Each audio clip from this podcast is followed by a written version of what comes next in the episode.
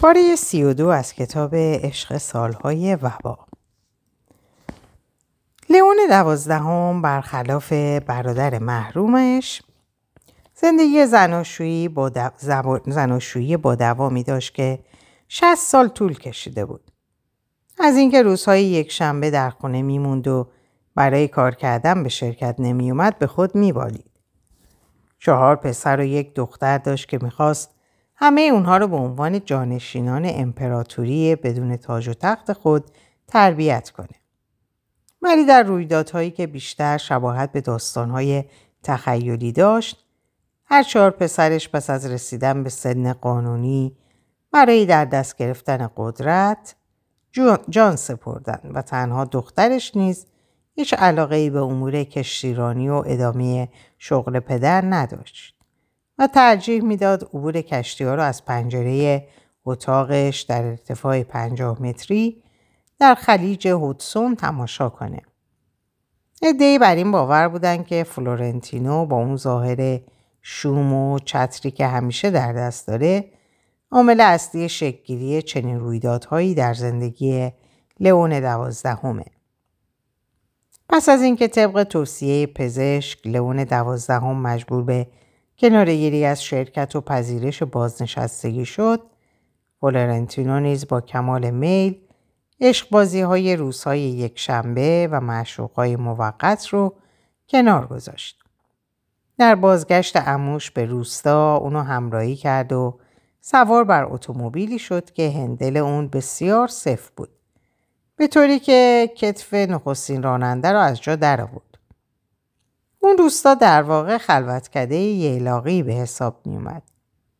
به محض ورود به روستا پیرمرد روی ننوی توری که نامش دوخته شده با نخ ابریشمی در حاشیه اون به چشم خورد دراز کشید. دستش از همه کارهای دنیا کوتاه شده و مجبور بود در ایوان بزرگی پشت به دریا و به سوی قلل پربرف بشینه و دوران استراحت رو پشت سر بگذاره. او و فلورنتینو چند ساعت با هم حرف زدن. برای اونا گفتگو در مورد رویدادهای غیر از اون چه مربوط به رودخانه و کشتیرانی می‌شد مشکل بود. افتادن زمام امور کشتیرانی به دست شرکت های اروپایی مهمترین نگرانی لئون دوازدهم به حساب می اومد. همواره می گفت این صنعت همیشه به دست توانایی مردان این منطقه اداره شده. اگه به دست کسایی بیفته که متعلق به اینجا نیستند بدون تردید پس از مدتی اداره امور رو به دست کشورهای اروپایی مثل آلمان خواهد سپرد. البته نگرانی های اون بیشتر جنبه سیاسی داشت و همواره دلش می‌خواست این موضوع رو تکرار کنه و توضیح بده.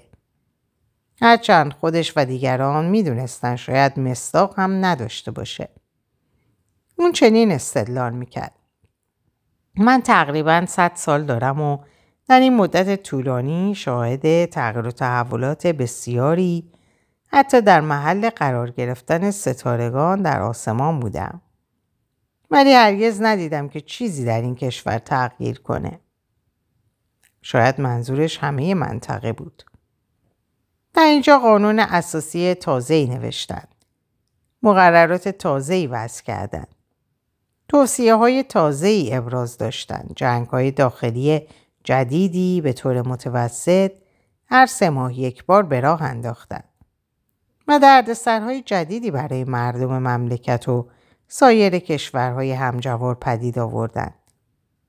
منی من میگم همچنان در عصر استعمار به سر می‌بریم و هنوز نتونستیم خود رو از چنگال مخوف استعمارگران و به ویژه اروپاییان خلاص کنیم. برادرش ماسون همواره همه مشکلات و ناامنی ها رو به حکومت فدرالی و روشی که برای اداره کشور اتخاذ کرده بود نسبت می‌داد و خواستار اصلاح شیوه های حکومتی بود. ولی لئون دوازدهم در پاسخ اون اظهار می داشت ولی جنگ هزار روزه. در سال 1876 یعنی 23 سال پیش تمام شده نه دیروز.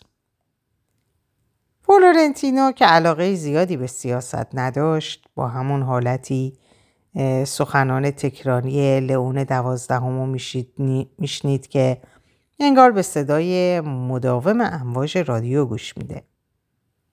ولی هنگامی که نوبت به سیاست های شرکت کشتیرانی می رسید نه تنها تبدیل به شنونده جدی می شد بلکه نظرات مفیدی هم ارائه می‌داد و در بحثای هیجان انگیز شرکت می‌کرد. اون برخلاف عقاید کهنه اموش بر این باور بود که ناکامی های گذشته شرکت کشتیرانی رودخانه‌ای تنها با لغو داوطلبانه انحصاری بودن این حرفه قابل جبرانه و با این ترفند می‌توان از فاجعه‌ای که در انتظار شرکت جلوگیری به عمل آورد. لئون دوازدهم مخالف بود.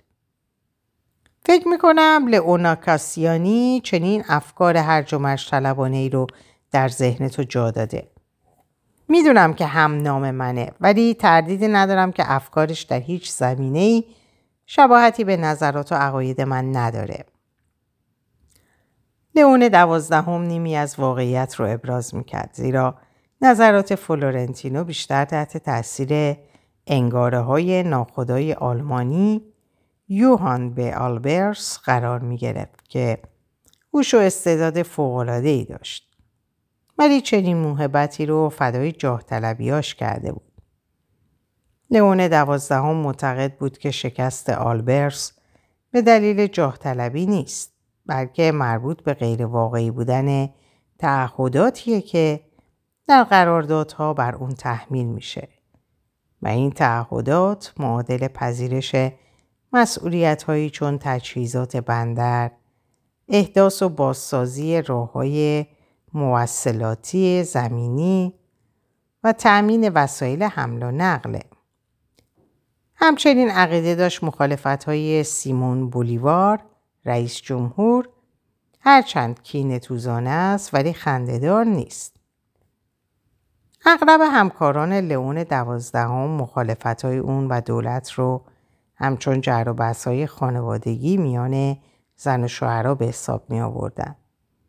که همواره حق به جانب هر دو بود. نجاجت لئون از نظر اونان کاملا طبیعی به نظر می رسید. نه به این دلیل که پیری قدرت آینده نگری و دوراندیشی رو از اون می گرفت. بلکه چون می دونستن پیرمرد بر این باوره که لغو یک جانبه انحصار شرکت کشتیرانی به معنای نفی پیروزی هایی که اون و برادرانش در نبردی تاریخی بدون کمک گرفتن از دیگران در بدترین شرایط تاریخی و علا رقم مخالفت جهانی به دست آورده بودند. شاید به همین دلیل بود که جبهگیری محکم و استوار اون در دفاع از حق و حقوقی که کسب کرده بود با مخالفت کسی مواجه نمی‌شد و تا هنگامی که قوانین تازه‌ای وضع نشد و اونا رو ملغا نکرد هیچ تغییری از سوی دیگران پیشنهاد نشد و به مورد اجرا در نیامد. ولی پس از اینکه فلورنتینا به گونه غیر منتظره و در اون بعد از ظهر در روستای ییلاقی تسلیم نظرات عموش شد لئون دوازدهم موافقت کرد که واگذاری امتیاز صد ساله شرکت به برادرزادش تمدید شه. با این تبصره که پس از مرگ اون به طور قانونی به فلورنتینو انتقال یابه. لئون دوازدهم پس از گفتگوی طولانی با فلورنتینو دیگه در مورد کارهای شرکت نه با برادرزادش و نه با سایرین حرف نزد. این آخرین اقدام اون به حساب می اومد. از موهای سرش حتی یک تار نیفتاده و ذره از هوش و حواس و یا عقلش رو از دست نداده بود. به همین دلیل کسانی رو که تصور می‌کرد ممکنه از روی ترحم به ملاقاتش بیان به حضور نمیپذیرفت و از اونها دوری می‌کرد. روزها در ایوون روی صندلی گهواره‌ای میشست و به برفهای روی قله ها میاندیشید. یا روی ننو دراز می‌کشید و چرت می‌زد. میزی در کنارش قرار داشت که پیش خدمت ها همیشه یه قوری پر از قهوه داغ بدون شیر همراه با یک لیوان آب مخلوط با سرکه روی میز میگذاشتن. آب و سرکه برای قرار دادن دندونهای مصنوعی در اون بود زیرا در اون دوران غیر از مواقعی که مهمانی به سراغش میومد از اونها استفاده نمی‌کرد. با تعداد کمی از دوستانش ملاقات می‌کرد و میکوشید گفتگوهاش درباره گذشته های دور یا رویدادهای مربوط به کشتیرانی رودخانه‌ای نباشه. هنوز موضوع مهمی برای بحث کردن باقی بود. ازدواج فلورنتینو. در این باره همیشه به برادرزادش می‌گفت اگه پنجاه سال جوانتر بودم با هم نام خودم لئوناکسیانی ازدواج می‌کردم. هرگز نمی‌تونم زنی رو مناسب تر از اون به عنوان همسر برای تو در ذهنم به تصویر بکشم. زودتر باید اقدام کنی. فلورنتینو با شنیدن این سخنان بر خود میلرزید. زیرا میترسید سالها تحمل درد و رنج با رویدادی پیش بینی نشده ناگهان در آخرین لحظات پایمال شه. حاضر بود دست از همه چیز بکشه. همه چیز رو دور بندازه و حتی بمیره.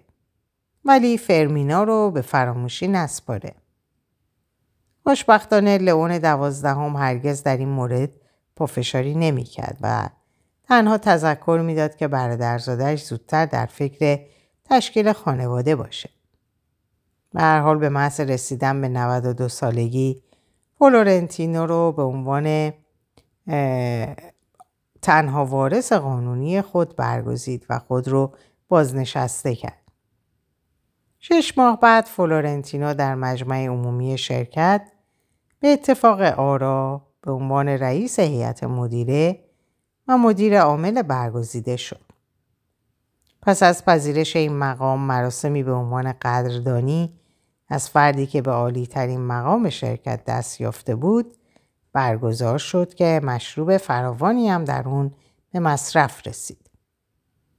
بنیانگذار شرکت نمی‌تونست به طور ایستاده سخنرانی کنه و بنابراین مجبور شد همونطور نشسته روی صندلی با حاضران حرف بزنه.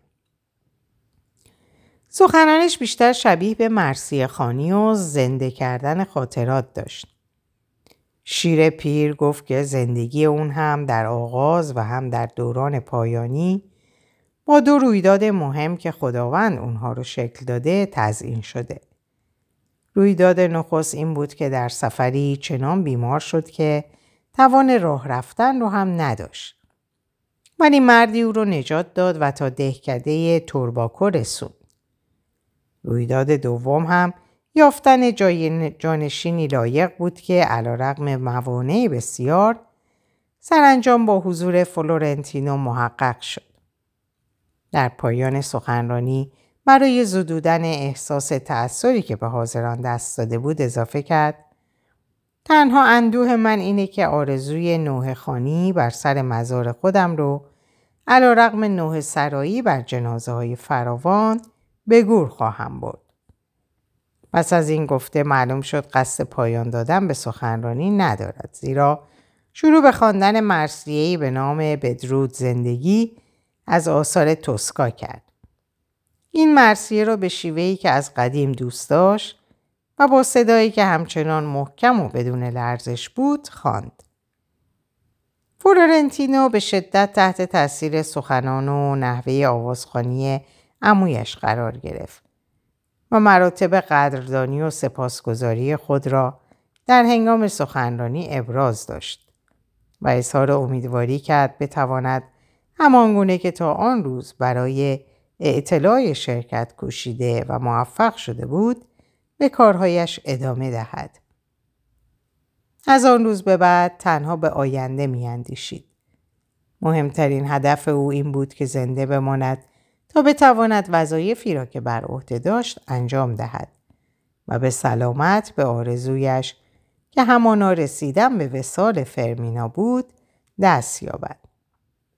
هنگامی که در مراسم جشن حضور یافت تنها خاطره فرمینا را همراه نداشت بلکه افراد بسیار دیگری نیز میاندیشید از جمله کسانی که بر مزارشان بوته های گل سرخ کاشته بودند و همچنین زنانی که در کنار آنها دراز می‌کشید و سرش را روی همان بالشی میگذاشت که شوهران آنها میگذاشتند همان زنانی که دیگر حتی با یکی از آنها معاشرت نداشت ولی در ذهنش آرزو می‌کرد روزی با همه آنها به طور همزمان باشد. این افکار به ویژه هنگامی که به مغزش هجوم می آورد که تنها می شد و احساس وحشت می کرد. می کوشید به این ترتیب رابطه خود را هرچند سوس با اغلب مشوقه های سالیان تنهایی حفظ کند. در آن شب هم به یاد روزالیا افتاد. نخستین زنی که موجب شد فلورنتینو دیگر باکره به حساب نیاید. خاطره دردناک بود که هرگاه به یاد می آورد دچار ناراحتی می شد. کافی بود چشمانش را ببندد تا بتواند روزالیا را روی عرشه کشتی در حالی تجسم کند که لباس بلند ابریشمی و کلاه لب پهن روباندار پوشیده و سبدی را که کودکش را در آن گذاشته تکان می دهد. در طول این سالها بارها اندیشیده بود که سوار بر کشتی شود و به جستجوی آن زن برود. هرچند نمی‌دانست نام خانوادگی او چیست یا در کجا زندگی می کند. تقریبا اطمینان داشت اگر به جستجو بپردازد او را در میان بوتزاران سلب خواهد یافت. چند بار نیز برنامه هایش را به گونه ترتیب داد که بتواند به چنین سفری برود. ولی همیشه در آخرین لحظه رویدادهایی شکل می گرفت که به عمد یا به اشتباه توسط خودش ایجاد می شد و سفر را به تعویق می انداخت. مثلا لحظه ای به کشتی می رسید که پل میان عرشه و ساحل را برداشته بودند. البته چنین تأخیرهایی به نحوی ریشه در اندیشه هایش در مورد فرمینا داشت. پس از آن بیوه, بیوه نازارات را به خاطر آورد. تنها زنی که موجب لکهدار شدن خانه پاک ترانزیتا شد. ترانزیتو شد. ولی در واقع ترانزیتو شخصا موجب شده بود که زن بیوه به خانهشان در خیابان پنجره ها بیاید. هر فلورنتینو آن زن را بیشتر از سایرین درک می‌کرد. زیرا علا رقم کندی حرکات در بستر و اندازه ای او را به هیجان می آورد که دست, دست کم در آن لحظات فرمینا را به فراموشی می سپرد. تنها ایرادی که زن بیوه داشت سرکشی و رفتار گربه صفتش بود. و همین امر نشان می‌داد که بیوفایی و ولگردی از اجزای لاینفک معاشرت آنان خواهد بود. با این حال دوران عشقبازی آنان سی سال طول کشید. در واقع ارتباط آنها مصداق کامل این ضرب‌المثل بومی بود که بیوفایی بله خیانت نه. در ضمن او تنها زنی بود که فلورنتینو مسئولیتی را در موردش پذیرفت. یعنی هنگامی که متوجه شد فوت کرده و قرار است در گورستان فقرا دفن شود هزینه خریدن گور و خاکسپاری او را شخصا بر عهده گرفت و در واقع تنها کسی بود که بر سر مزار بیوه زن حاضر شد و گریست. با بیوه زنان دیگری هم ارتباط داشت. پرودنسیا پرودنسیا پیره را به خاطر آورد که هرچند سن بیشتری در مقایسه با سایرین داشت ولی هنوز زنده بود. او را بیوه تکراری می نامید زیرا دوبار ازدواج کرده بود و هر دوبار شوهرانش مرده بودند. پرودنسیای دیگری هم در زندگی او حضور داشت که به بیوه آرلاو شهرت داشت. این زن رفتاری حرفه‌ای نداشت ولی به منظور بیشتر نگه داشتن فلورنتینو در خانه معمولا دگمه لباسهای او را می‌کند تا مدتی نیز صرف دوختن آن شود. خوزفایا بیوه زونیگا یکی دیگر از بیوه زنان زندگی فلورنتینو به حساب می اومد که عشقی دیوانوار به آن مرد داشت و طبق اظهارات خودش اگر فرصتی به دست می آورد حالت تناسلی او را با قیچی باغبانی می برید تا با زنان دیگر معاشرت نکند. هرچند با این کار دیگر به خودش نیز متعلق نباشد. فلورنتینو سپس به یاد آنجلس آلفارو افتاد که هرچند روابطش با او زودگذر بود ولی آن زن را بیشتر از سایرین دوست داشت. او آمده بود تا برای شش ماه در آموزشگاه موسیقی نواختن سازهای زهی را یاد بدهد. آنها در شبهای محتابی روی بام خانه زن می رفتن و آنجلس در حالی که کاملا برهنه بود سازها را روی زانوانش میگذاشت و مینواخت. چنان در نواختن سازها مهارت داشت که حتی می توانست از سیمهای آنها صدای انسان در بیاورد. اما به دلیل بی تجربگی در عشق در همان شب نخست نخست آشنایی قلب هر دوی آنها شکست و همین امر موجب شد آنجلس آلفارو همانگونه که بیخبر آمده بود به طور ناگهانی با یک کشتی اقیانوس پیما که با پرچم فراموشی در آبها سرگردان بود از آنجا برود. فلورنتینو هنوز به یاد می آورد که روی بام خانه به زنی می نگریست که دستمالش را به عنوان ودا برای او به ای در هوا تکان می‌داد که انگار کبوتر سفیدی را تنها و اندوهگین در افق به پرواز در می آورد. آن زن یک بیت شعر ناب در میان اشعار خوانده شده توسط شعرای مشهور در انجمنهای ادبی بود. فلورنتینو در معاشرت با او چیزهایی را آموخت که هرچند پیشتر تجربه کرده بود ولی به درستی تشخیص نمی‌داد. از جمله اینکه هر فردی می تواند در آن واحد عاشق در آن واحد عاشق چند نفر باشد.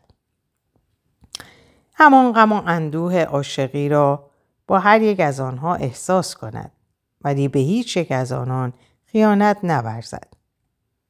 فلورنتینو در حالی که روی اسکله قدم می‌زد و این افکار را در ذهن میپروراند دچار خشمی ناگهانی شد و زمزمه کرد انگار قلب من بیشتر از یک فاحش خانه اتاق دارد. در لحظه جدایی از آنجلس آلفارو اشک زیادی ریخت ولی به محض اینکه کشتی حامل او در افق گستره دریا از گستره دید محو شد بلافاصله خاطره فرمینا جای خالی زن را در قلبش پر کرد. در آن شب آندره آوارن را به خاطر آورد که همین هفته گذشته بیرون از خانهاش در انتظار ایستاده بود تا زن اجازه ورود را بدهد. ولی چراغ زردی که داخل دستشویی روشن شد مرد را از ورود به خانه برحضر داشت. زیرا نشان می‌داد که شخصی زودتر از او به خانه آندرا وارد شده. مهم نبود این شخص چه کسی است مرد یا زن زیرا از نظر آندرا هنگامی که به جنون عشق دچار می‌شد جنسیت نفر مقابل برایش تفاوتی نداشت در میان فهرست مشغه های فلورنتینو آن زن تنها کسی به حساب می آمد که از طریق عرضه جسم خود پول در می آورد و زندگی مرفعی برای خود تأمین کرده بود. از همه مهمتر این که برای این کار هرگز از مدیر برنامه یا واسطه استفاده نمی‌کرد. در دوران جوانی یکی از فاحشه های ویژه طبقه اشراف به حساب می آمد و عنوان مهم بانوی هر جایی را با شایستگی به خود اختصاص داده بود. مقامات محلی و دریا سالارها را تا مرز جنون میرساند ولی مردان برجسته قلم و قانون و کسانی را که به اندازه شهرتشان متمایز نبودند از خود میراند. بسیاری از این افراد که واقعا از نظر اجتماعی متشخص به حساب می آمدن سر بر شانه او میگذاشتند و میگریستند و آندرا تنها به گریه آنان مینگریست و واکنش دیگری نشان نمی‌داد. این گونه شایع بود که رئیس جمهور رافائل پس از نیم ساعت برخوردار شدن از خدمات ویژه آندرا آواران در طول بازدید و اقامت در شهر مقرری ماهانه برای آن زن با سرفصل خدمات ارزنده به وزارت خزانهداری در نظر گرفت. در واقع آندریا حتی یک ثانی از دوران زندگی خود را در وزارت خزانهداری نگذرانده بود. این زن هدیه لذت بخش خود را تا حدی که جسمش اجازه می‌داد به دیگران عرضه می کرد. فلورنتینو در معاشرت با آقا آندران چاره ای نداشت جز اینکه یکی از اصول مقدس روابط خود را که همانا نپرداختن پول بود زیر پا بگذارد. البته زن هم مجبور شد که یکی از اصول مقدس روابط خود از اصول مقدس روابط خود عدول کند و آن اینکه از همه معاشران حتی اگر شوهرش باشد پول گذافی بگیرد. با این ترتیب آنها بر سر پرداخت تنها یک پزو از سوی مرد به توافق رسیدند که البته نه فلورنتینو این مبلغ را به زن می‌داد و نه زن آن را می گرفت. بلکه پزوها را در قلکی میانداختند و پسنداز می‌کردند. و هنگامی که مبلغ قابل توجهی جمع می‌شد به گذرگاه تاغدار می‌رفتند و هدیه مناسب از اجناس خارجی میخریدند. همین زن پیشنهاد استفاده از دستگاه اماله را که فلورنتینو به منظور مقابله با یوبوست مزمن به کار می برد به عنوان وسیله برای ایجاد لذت مضاعف ارائه کرد که در بعد از ظهر روزهای جنونآمیز عشقبازی آن را به کار می بردن. در میان آن همه برخوردهای عاشقانه خطرناکترین زن و تنها کسی که موفق شد مزه تلخ زندگی را در کام او بریزد سارا نوریاگا بود که بقیه دوران زندگی خود را در تیمارستان سپری کرد. سارا در سال خوردگی چنان اشعار وقیحانه ای را برای سایر دیوانگان می‌خواند که مسئولین تیمارستان چاره جز جدا کردن او از دیگران نداشتند. زیرا بر این باور بودند که چنین اشعاری بیماران را دچار جنون بیشتر خواهد کرد. پس از اینکه فلورنتینو مسئولیت اداره شرکت کشتیرانی رودخانه‌ای را بر عهده گرفت، دیگر نه فرصت کافی و نه علاقه زیادی برای یافتن زنان دیگر و قرار دادن آنها به جای فرمینا را داشت. به این نتیجه رسیده بود که هیچ کس دیگری نمی‌تواند جای فرمینا را در قلبش بگیرد. به معاشرت خود با همان زنان قدیمی ادامه می‌داد و این رابطه را هرگز با عشق نمیآمیخت بلکه معمولا پس از گرفتن کام از آنها جدا می شد.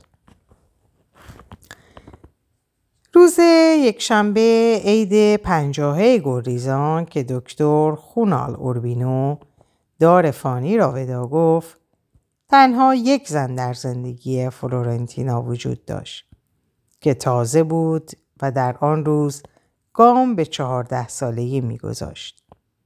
دخترک همه ویژگی هایی را که دیگران فاقد آن بودند داشت و در هنگام عشق بازی مرد را به حالت جنون میکشاند. در اینجا به پایان این پاره می‌رسم براتون آرزوی سلامتی، ساعات و اوقات خوش و خبرهای خوش دارم. خدا نگهدارتون باشه.